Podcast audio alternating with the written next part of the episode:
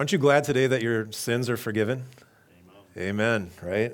In our last study of Matthew, we read the record of the crucifixion of Jesus Christ around two thousand years ago outside of Jerusalem at a place called Calvary, or uh, Golgotha, the place of the skull. Jesus bled and died to take the penalty of our sin. It has incredible implications for your life here today, for mine. We live forgiven.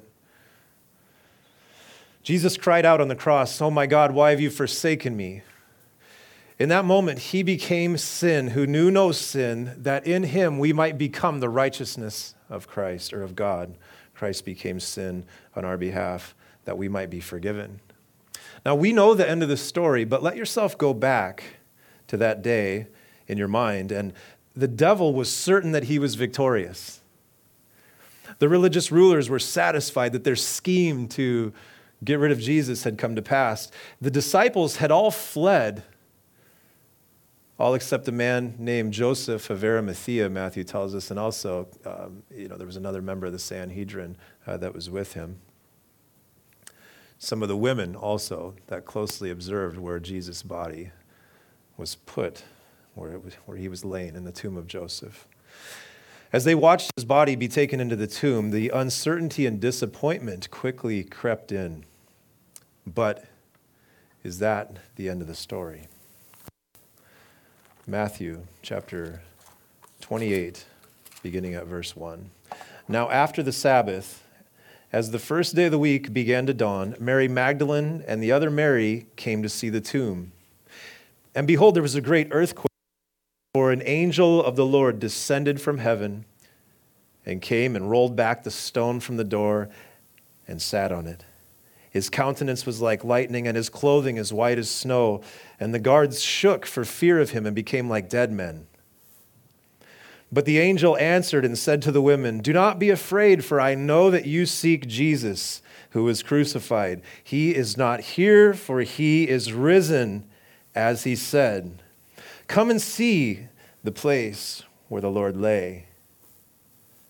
And go quickly and tell his disciples that he is risen from the dead. And indeed, he is going before you into Galilee. There you will see him. Behold, I have told you.' So they went out from the tomb with fear and great joy and ran to bring his disciples word." Father in heaven, we look to you today, the God of the word. And we read this powerful account of your son and how death could not hold him. And we rejoice today because we know if death didn't hold him, that death will not hold us. And so we pray to you today as we study your word as an act of worship, Lord. Would you speak to us, God? Would we hear the things that you are saying to the church? Give us the ears to hear that which the Spirit says to the church. And we do ask in Jesus' name. Amen.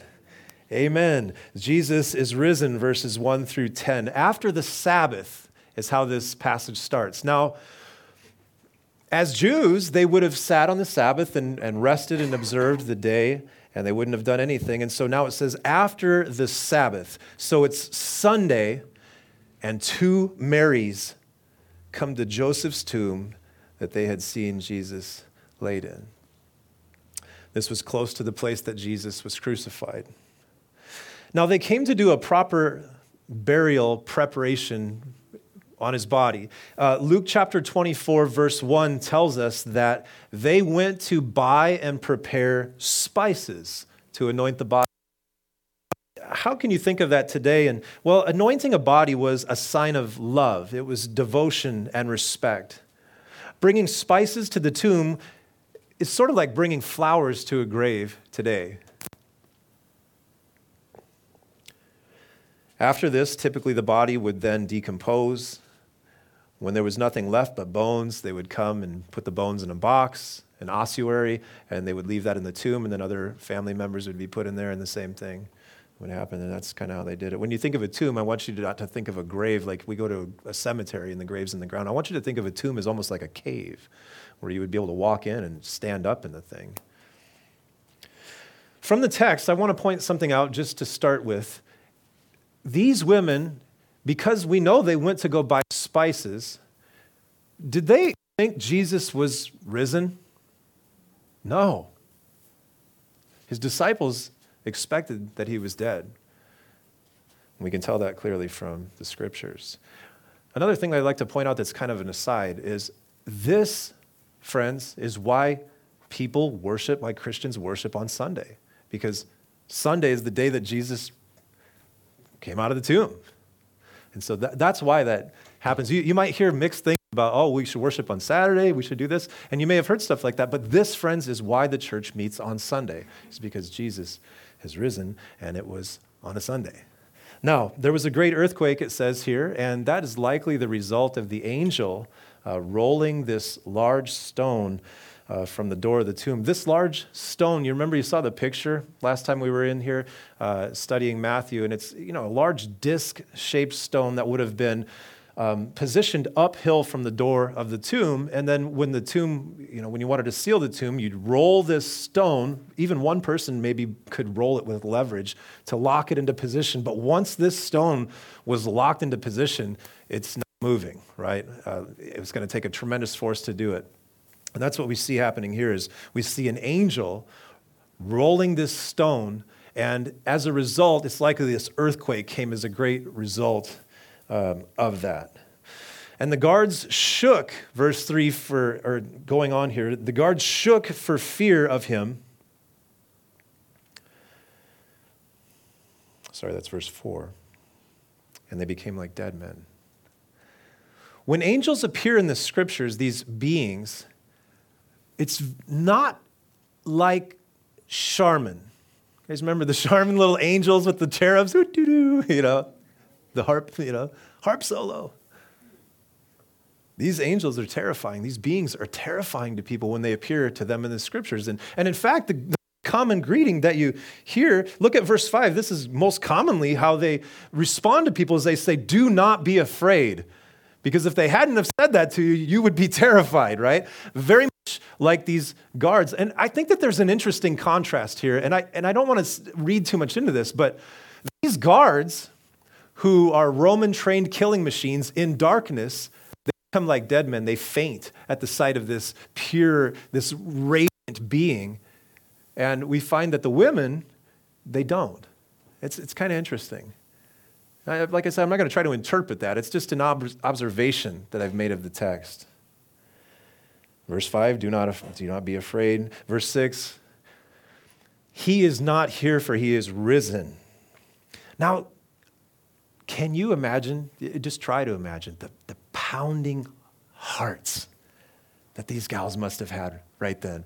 The whole scene, the angel, do not be afraid. And then, where's Jesus? And then to hear these words from these beings, he's not here, he is risen.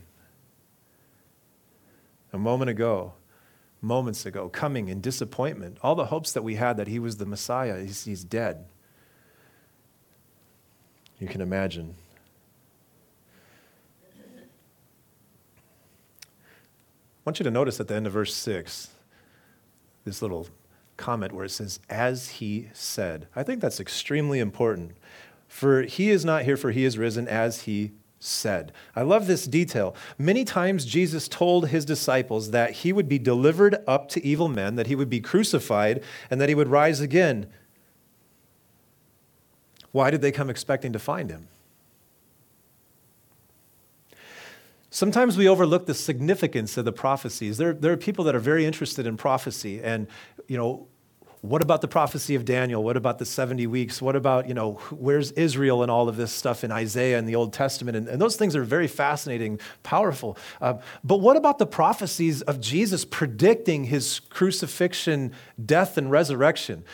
That we should ponder for a moment that this man predicted his death. You know, you can go to a website today and you could find out how you're going to die, you know, right? And I don't recommend it because it's like, you know, just entertainment purposes only. Like, oh, I went to the website and they told me this. This is a guy that told people how he was going to die, and it came true just like he said. And when he came up out of the grave, it was all proven that he was not a deceiver.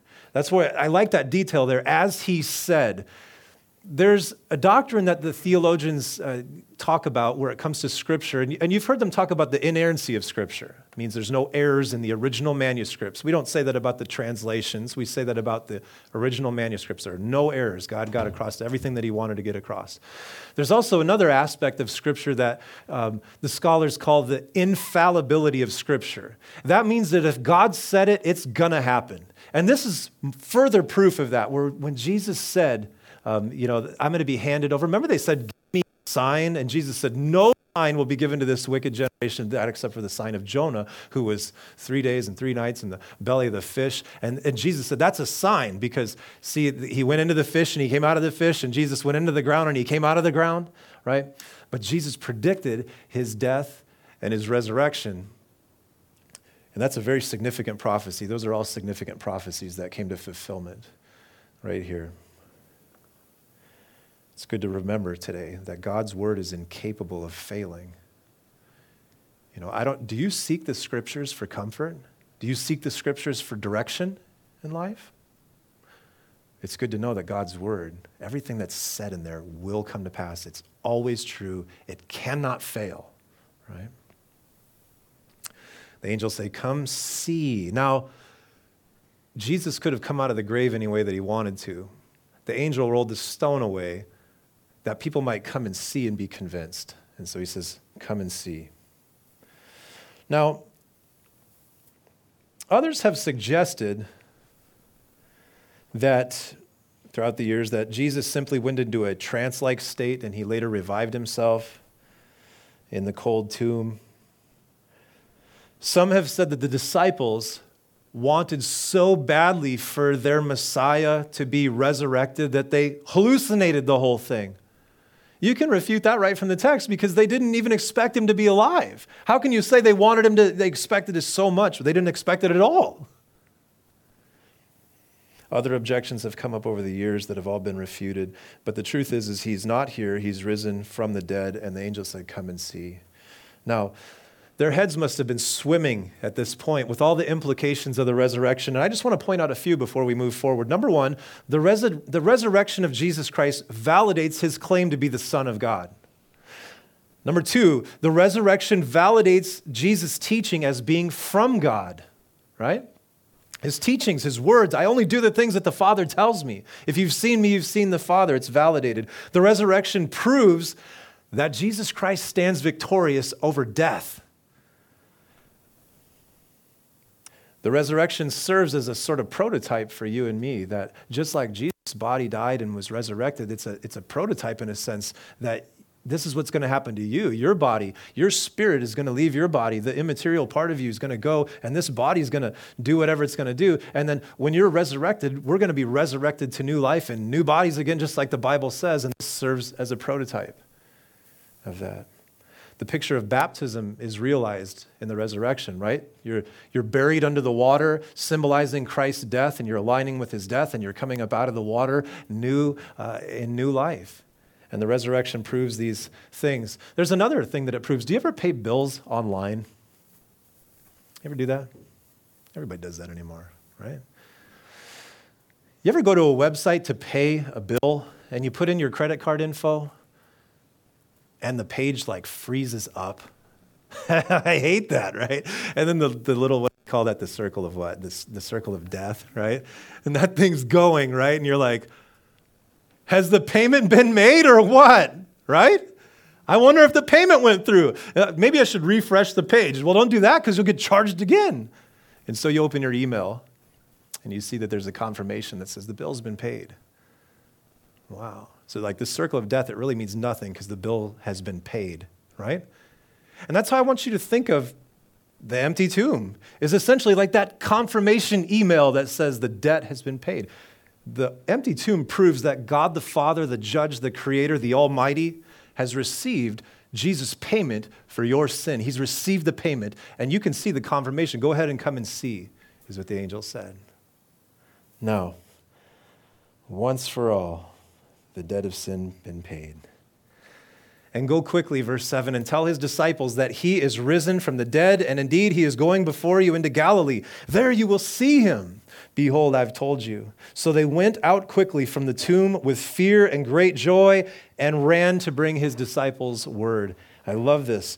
Go quickly and tell his disciples. These women have seen with their eyes the amazing fact of the empty tomb, and they are commissioned to go quickly and tell the good news. Jesus is risen from the dead. Can you imagine the excitement of being these first two women to share that he is risen? I see a couple of gals sitting back there that, you know, proclaim Jesus. Can, I mean, can you imagine being the two first? You know, I am the first one that gets to say, you know, we, we get to go and take the gospel.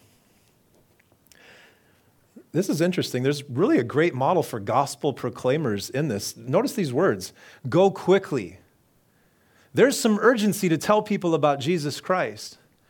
L- let me, let me put it like this. You say you love your family members that aren't saved? Then there's some urgency to tell them about Jesus Christ, isn't there? Look at how uh, it says go quickly there, right? Here's the next thing. It says tell. You need to tell people. A lot of us, you know, we get, you know, knocked down by the world. It's a vicious place. And we say, I just want to show people how I'm a Christian. Well, listen, to preach the gospel, you must do it with words. And I'll tell you what, it carries a heck of a lot more weight when you also do it with your life. But it has to include the words to truly preach the gospel. Look at also, it says the content of the message, that he is risen, right?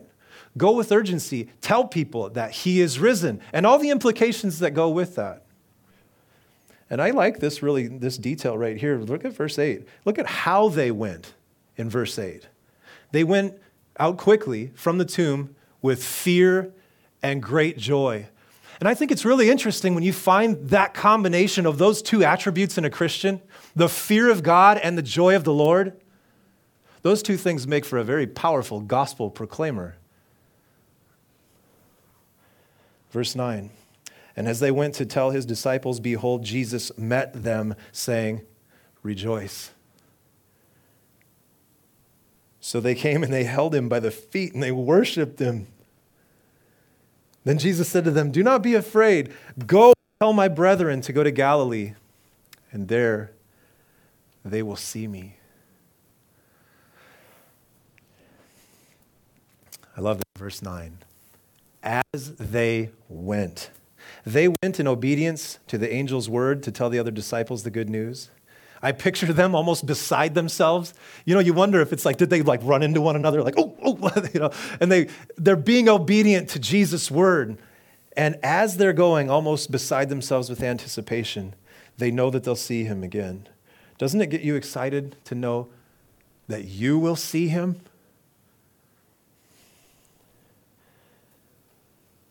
Something to think about. And you see this through the scripture. I think of Eliezer, who was sent to go gather the bride for Isaac. And it says something really interesting in the in the Old Testament that Pastor Chuck always pointed out. It says, as he went, it says, as I was in the way, the Lord led me. As I was going, God led me. And I draw that out of here because as they went, they met Jesus. As you are going, good things happen, right? The Christian that's sitting and waiting with no urgency, no message burning in their heart, no concern for the lost, not being obedient, the things don't happen like that to those people. It's hard to steer a parked car, is how they say it, right? Some of you know that. You've had great times in your life where you've seen the things happening as you were going, as you were being obedient. You didn't have every step figured out, but you were just doing the next thing in front of you in obedience, in love for Christ, and you saw things happening. Some of you really want that back here today. I'm telling you, there's a lot of application right in here for you, for me. Jesus meets them saying, rejoice. It's interesting. A Greek commentator, R T France, talks about that, and it's kind of like he said, hey, hey, you know, like just, hello. It's awesome. Hey, here I am. Hi. And they held him by the feet. These women held his feet. That's a Near East custom of just showing ob- obeisance, worship, and reverence to a king, and they hold his feet. And he says to him, don't be afraid. As his followers, there may be many dangers. His word of encouragement can move a fearful disciple along into his purposes. I love what he says in verse ten. He says, go tell my brethren. Now, he doesn't say, go tell those guys that all denied me. He doesn't say that. He says, go tell my brethren. They belong to me. They're my family. Go tell them. You know, this is the first time that Jesus calls them brethren. The jump from disciple to brethren. Jesus sympathizes with our weakness. Maybe you look at yourself today here and you're like, I have just been weak in my walk with the Lord. I want you to be encouraged by this, that Jesus called them brethren.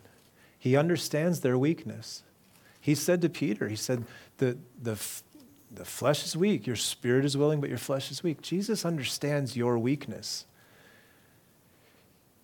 That causes you to draw near to Christ. If you're in a season where you're recognizing your own weakness and you've failed and, and things are not what you would like them to be in your walk with the Lord, I want you to be very encouraged to go to Jesus, to understand that he calls you brother, he calls you sister. He's like our, he's like the elder brother, and God's our father, and we're part of his family. We've been adopted into his family.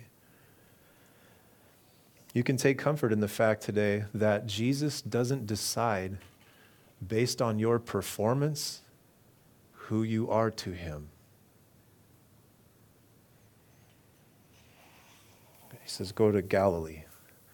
Now, when you read the other just Gospels, you discover that Jesus went to Jerusalem first. You remember he goes in, just appears in a room. Remember doubting Thomas? I won't believe him unless I touch.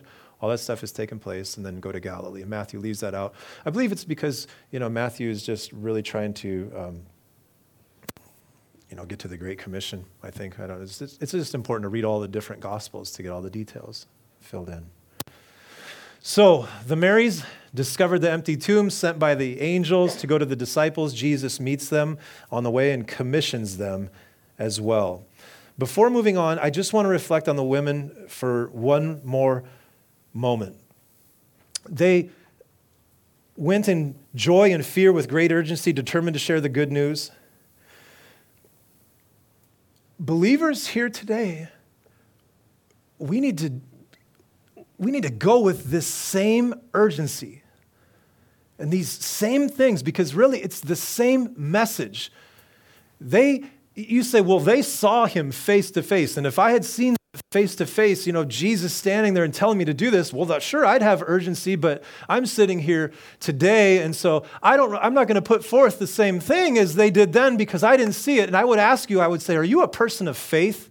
Because if you're a person of faith, you believe that the same message, the same, it's the same situation, that he is risen and that his arms are open wide to give salvation to sinners. And that's the same thing. And you have the same commission, and I have the same commission. And there's no reason to approach that without that same urgency and that same fear and that same joy that these women have. Let me just ask a, a question. Does the fact that Jesus is risen excite you as much today as it ever has?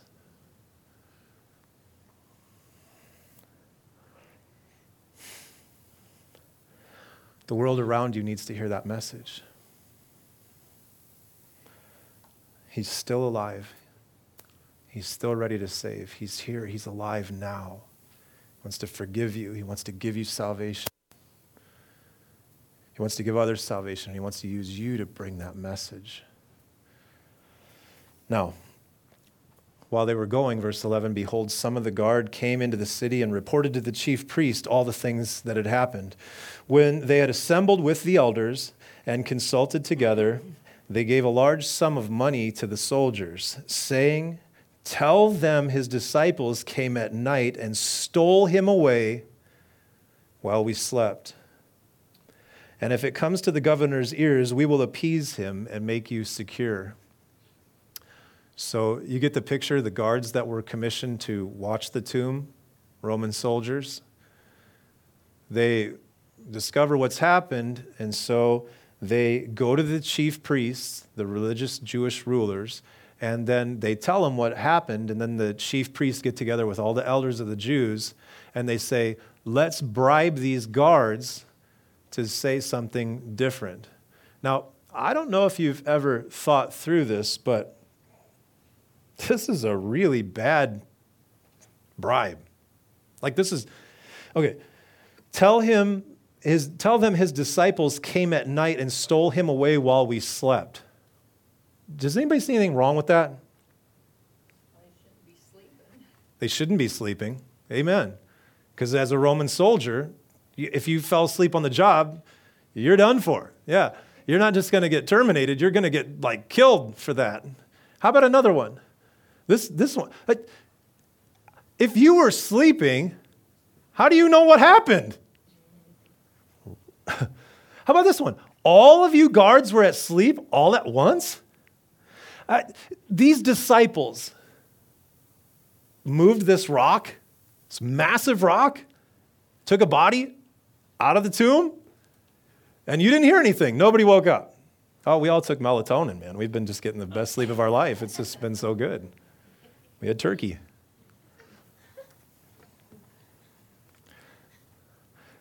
Why would you take such great care to take the body out like was described in the Gospel of John, and where the like the you know there was a cloth that was folded, you know the grave clothes were taken off? Why, how long would that have taken for one? And why would you have done that? And you know, it doesn't add up. That's why it needed to be a bribe. I want to just point out one thing here, that these religious people, these Jews, rather than go, wow, something has happened here, we should examine the evidence for the resurrection. Rather than do that, they were content just to try to cover the whole thing up. And I would suggest that to you today, that there are a lot of people rejecting Christ where you could say to them, why don't you study some of the evidence for this stuff? And they would rather not do that because they'd rather continue in their sin and darkness. Verse fourteen, we will appease the governor and make him make you secure. So if the governor finds out, we'll give him a whole bunch of money. Listen, like Deanne pointed out, these guys would have lost their lives, so it must have been a large sum of money. Some people are willing to pay a whole great price to avoid coming to the grips of uh, the fact that he's risen. Now, verse fifteen, so they took the money and they did as they were instructed. And this saying is commonly reported among the Jews until this day. Although this and many other sayings have circulated over history, the evidence points to the fact that he is risen. Nothing else stacks up. One of the unshakable and unmovable great foundation stones of our faith is the historic evidence for the resurrection of Jesus Christ. Here, you and I can stand and do battle for the faith because we have a situation which cannot be contradicted. It can be denied, but it cannot be disproven. And so that's a comment from the Believer's Bible Commentary. Jesus is risen, his resurrection cover-up attempt attempted, and now Jesus will tell his disciples what he wants his people to be doing until he returns. I remember very vividly the last time that I spoke with my grandpa. And I sat with him uh, the night before he went into hospice, and I heard his last words. As I was sitting with him, we were listening to the Pilgrim's Progress audiobook, and I didn't really know what to do. I was kind of scared by the whole fact, like my grandpa's dying, and I was a brand new Christian. I didn't know what to do, so I was like, let's listen to Pilgrim's Progress, and you know, I didn't know. And we were listening to Psalms and the audiobooks, and at one point, you know, because when people are dying of cancer, they just, you know, it's interesting to watch, you know, and if you've seen it, it's, I mean, it's sad, you know. And but he gets up at one point and he looks at me and he goes, oh, Adam, I'm not getting out of here alive. And then uh, then we tried to help him to the bathroom for the last time in the house. And, um, you know, it's really interesting, isn't it? When somebody's going to die, you pay real careful attention to their last words. You also pay very careful attention to the last words when somebody's leaving. And these are the last words of Jesus before he left his disciples to, you know, to return to heaven. Verse sixteen, then the eleven disciples went away into Galilee to the mountain which Jesus had appointed for them. When they saw him, they worshiped him, but some doubted. So, a period of about forty days has taken place. Here are the eleven disciples.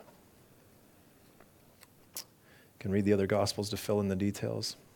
During this period, Jesus appeared to many people. Paul says, I think speaking of this time, that he appeared before five hundred people at once. I think it's talking about this. And when they got there, they worshiped him. It says in verse seventeen. This word is so important as a Christian. Worship, let me give you a definition for it from the Lexham Dictionary. It says, worship is the reverential response of creation to an all-encompassing, magnificent God. Worship is the reverential response of creation to the all-encompassing magnificence of God, right? When we worship God, we're responding to how great he is. Responding to who he is. Ascribing worth to something is the basic understanding of what it means to worship. You could take it apart like this. You could say worth-ship. You're ascribing worth to something. It's very much like when people go to a rock concert and they really like the person and they ascribe worth to that person by paying the two hundred dollars ticket, by having the poster up above their bed, by having bracelets, by writing their name on their trapper keeper. I mean, there's all kinds of ways that people ascribe worship to their favorite football team. They ascribe worth to their car. They polish it continuously because they're ascribing worth to it. They're making sacrifice for it. They're putting effort into responding to how great they think that thing is, right? But the disciples worship Jesus. And as Christians, we, we look at that. We look at every single thing on this horizontal plane in this created realm, and we say nothing compares to the work of Jesus. I will bow down before no thing on this planet. No man, no woman. But I will ascribe worth to the only one that is worthy of my worship. Right? And that's what they did, is they come and they ascribe worth to Jesus. They worship him. As we sing, when you come in here and sing on a Sunday morning, you're worshiping. You're ascribing worth to Jesus. You're putting your heart into it? Good, because Jesus is worth it. Right? The way that you study the Bible, the way that you read God's word is a matter of worship. The way that you get his word into your life and obey his word, it's a matter of worth. It's, uh, it's worship. Jesus, you're worth it, so your word is worth it. You're worthy of my full attention. You're worthy of my heart. You're worthy of my life, right? The way we serve one another in this church family, the way that we love one another is a matter of worship. What we do as Christians is a response to Jesus because he is truly worthy of praise, honor, glory, love, and so we worship him. But I like what it says there next, but some doubted. It's really interesting. Maybe even with this, within this group, there are people that are doubting some things, about maybe about the Bible. It's okay. I want to tell you that God can handle your doubts. He can handle them all.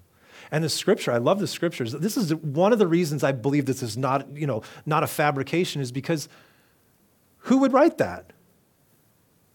If I was going to write a story, I would write, nobody ever doubted ever, and they were all the best people ever, and they worshiped the king, and he was, but this, this book is filled with human flaw, right? And, and people are honest about it. And, and the authors are honest about it. And that tells me that somebody is just reporting what happened. And that's, that's amazing to me. They're probably thinking this is just too good to be true. Maybe you've thought that at some point in your life about Jesus. And Jesus came and spoke to them. And here are those last words before ascending that he gives in the Gospel of Matthew. There's some other ones in, in Luke. Um, you know, after, so Jesus gives this as the Great Commission, and we, we learn by Luke and Acts that Jesus tells them after, you know, he says, go do this, but he says, also, I want you to do something else in the beginning of Acts, and you can read about that in the book of Acts, uh, you know, chapter one and chapter two. And Jesus came and spoke to them, saying, All authority has been given to me in heaven and on earth. Go therefore and make disciples of all nations, baptizing them in the name of the Father and of the Son and of the Holy Spirit, teaching them to observe all the things that I have commanded you. And lo, I am with you always, even to the end of the age. Now, he's speaking to the disciples based on all authority.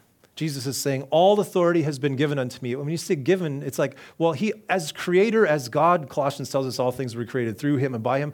This is a different realm now. Jesus is now the first risen from the dead over this new thing, the church, right? And so Jesus has always had all authority as God, and this is a different thing. Now he's got all authority based on all authority over the church, over all things. And he speaks to them on that authority. Go therefore and make disciples of all nations. Now this is what is called the Great Commission. Go therefore. Now I love God's church. Even, I, I love it. I love God's church. And there are times in history where God's church has not done the right things. There are times, it's a big, huge family and we're all messed up, you know. And I love God's church. But I want to say that there are a lot of Christians today that have settled for come therefore, instead of go therefore. They've swapped these words out of go therefore, and they're just perfectly happy with come therefore.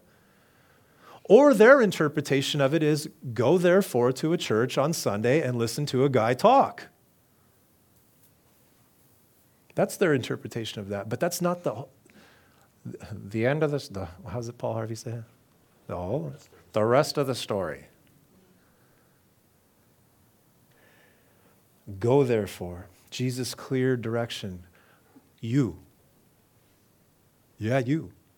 Go make disciples of all nations. What's a disciple? It's a student. It's a follower. It's somebody that gives their life to become like somebody else. That's what it is, just to be a disciple. It's a simple word. And he says we're to go baptize them. We all understand what baptism is. You're identifying with the triune God, the Father, the Son, the Holy Spirit. God's your Father. Jesus is your Savior. The Holy Spirit is the one that empowers you. Baptism is that picture where you say, I'm done with my own ambitions, hopes, plans, and life, and now I'm living for your ambitions, hopes, plans for my life, Jesus. And that's what baptism is. It's very simple. If you've ever been baptized, then you have said to the Lord, through your action, at least the intention of it is always, you know, and you know that. You know that day that you went under the water and you came up and you said, I am living for Jesus and this is proof. All of you, look at this, you know, because I am associating with Jesus and his purposes and I live for him. And so we're to go out, we're to go therefore into all the nations, tell people about Jesus Christ, that he's risen, that he died for sinners and that he saves, and then baptize them in the name of the Father, the Son, the Holy Spirit. I want you to notice a very important detail there. He doesn't say in the names of the Father, the Son, the Holy Spirit, right? It's a singular word. And it's a mystery that I honestly can't wrap my mind around, that God is three persons in one. He's one God with three persons. I, I don't understand it fully. I, and when I try to, I end up worshiping. I end up saying, you're too great for me. I don't get it. But it's beautiful, you know. Verse twenty. It says, teaching them to observe all the things that I've commanded you. Please notice, teaching them to do what? Observe all the things that Jesus has commanded. Now, again, don't mishear me. I love God's church, and I don't want to put my hand on anything sacred. I don't want to do that at all. But I want to say that there are some that are satisfied with teaching them to listen on Sunday, and that's it. Teaching them how to download a Bible app and, and read a few verses. And these are good things. But Jesus' commission to all believers is to teach people to obey every single thing that he has taught us. And it's not just to teach people to know, it's to teach people to observe, which means to obey. That's the mission of the church. That's the mission of the individual Christian. That's the mission of every parent. That's the mission of every single Christian on this planet, is to go therefore, make disciples of all nations, baptize them, and teach them to obey.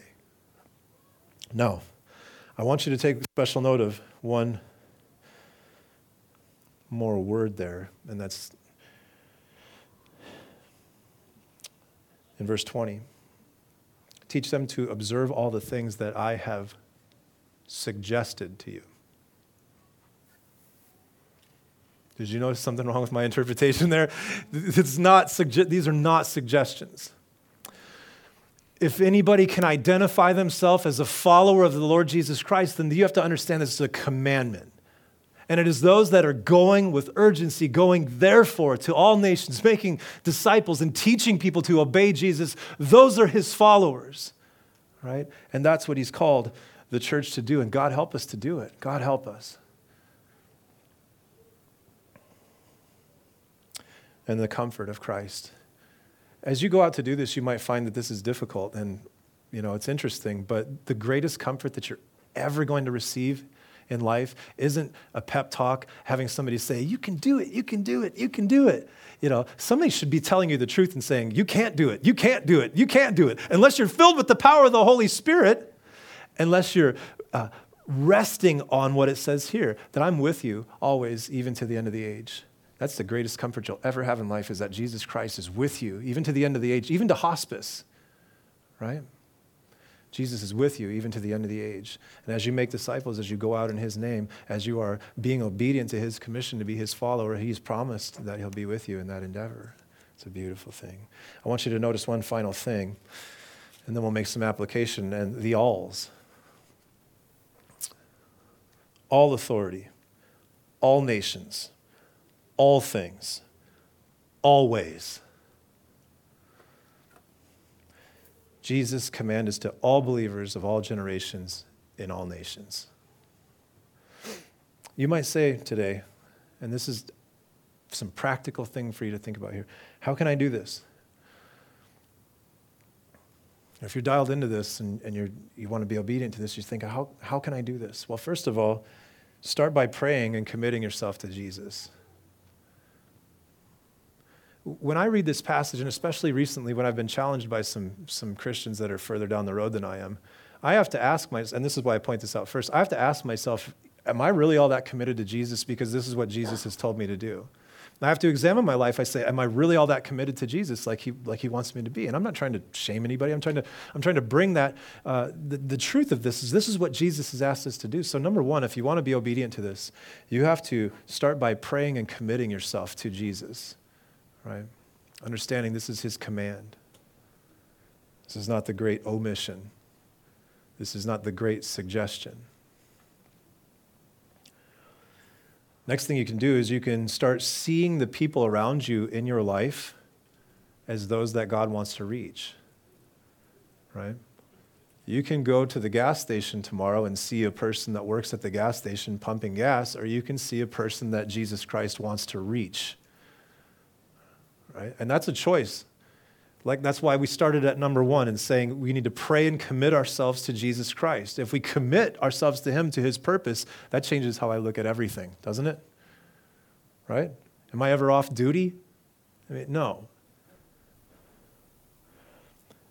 Next thing I would suggest is, you know, you say, I want to be obedient to this. I need to know how to do it. First of all, you know, commit yourself to Jesus, then see the world as Jesus sees the world. And then the third thing that I wrote here was, why don't you share what you know with Jesus about Jesus with others? You say, well, I don't know everything in the Bible. I can't possibly share anything. I'll, I'll tell you this. If you can sit here today and you can be assured that you are saved, then you know enough to tell somebody else and they can be saved. Right? That's that's a really bad excuse for, for, you know, I don't know enough about Jesus. It's, are you sure you're going to heaven tonight? Yeah. How do you know? Well, I know Jesus Christ died for my sins. Guess what? You have, you've got the message. You know what these gals knew when they left with great urgency, fear, and joy, and they were obedient. You know that right there. People can get saved through you. You say, how can I do this? Well, you can do it in person. You could write a letter. You ever think about how easy it is to write a letter? I mean, people's address is right on their house. You know what I mean? You could, I'm gonna, I'm gonna send Christmas cards to all my neighbors. You know, I, there's a gal that comes to our evening service that tells me that she she used to send Christmas cards to her neighbors in her cul-de-sac, and she wrote the gospel to people, you know? Uh, one was a particularly very liberal politician, and she'd always send her cards, you know, sharing the gospel and why abortion is evil and things like that. And, and it's pretty interesting. I mean, she just, you know, and, and this gal, you know, was like, I don't have a lot of energy. She's, you know, senior citizen, and, and, and it didn't stop her, you know. How's another way you could do this? If you're a young person, you, you know, you spend a lot of time on your electronic devices. Everybody does anymore. You could use electronic devices to share Jesus Christ. There's all, there's all kinds of things that we can do. There's all kinds of tools that we can use. I don't think there's anything wrong with using all the tools that we have at our fingertips available to us to share the good news of Jesus with urgency, fear, joy, obedience. In conclusion, I just want to say the resurrection of Jesus Christ is the central event in human history. Jesus, the long-awaited Messiah King, died as a sacrifice for your sins and was raised again to life. Isn't he worthy of everything? Isn't he worthy of everything? Because he is, let us be diligent to go and tell, making disciples that make disciples, comforted by the promise that he will always be with us until we see him again face to face. Amen.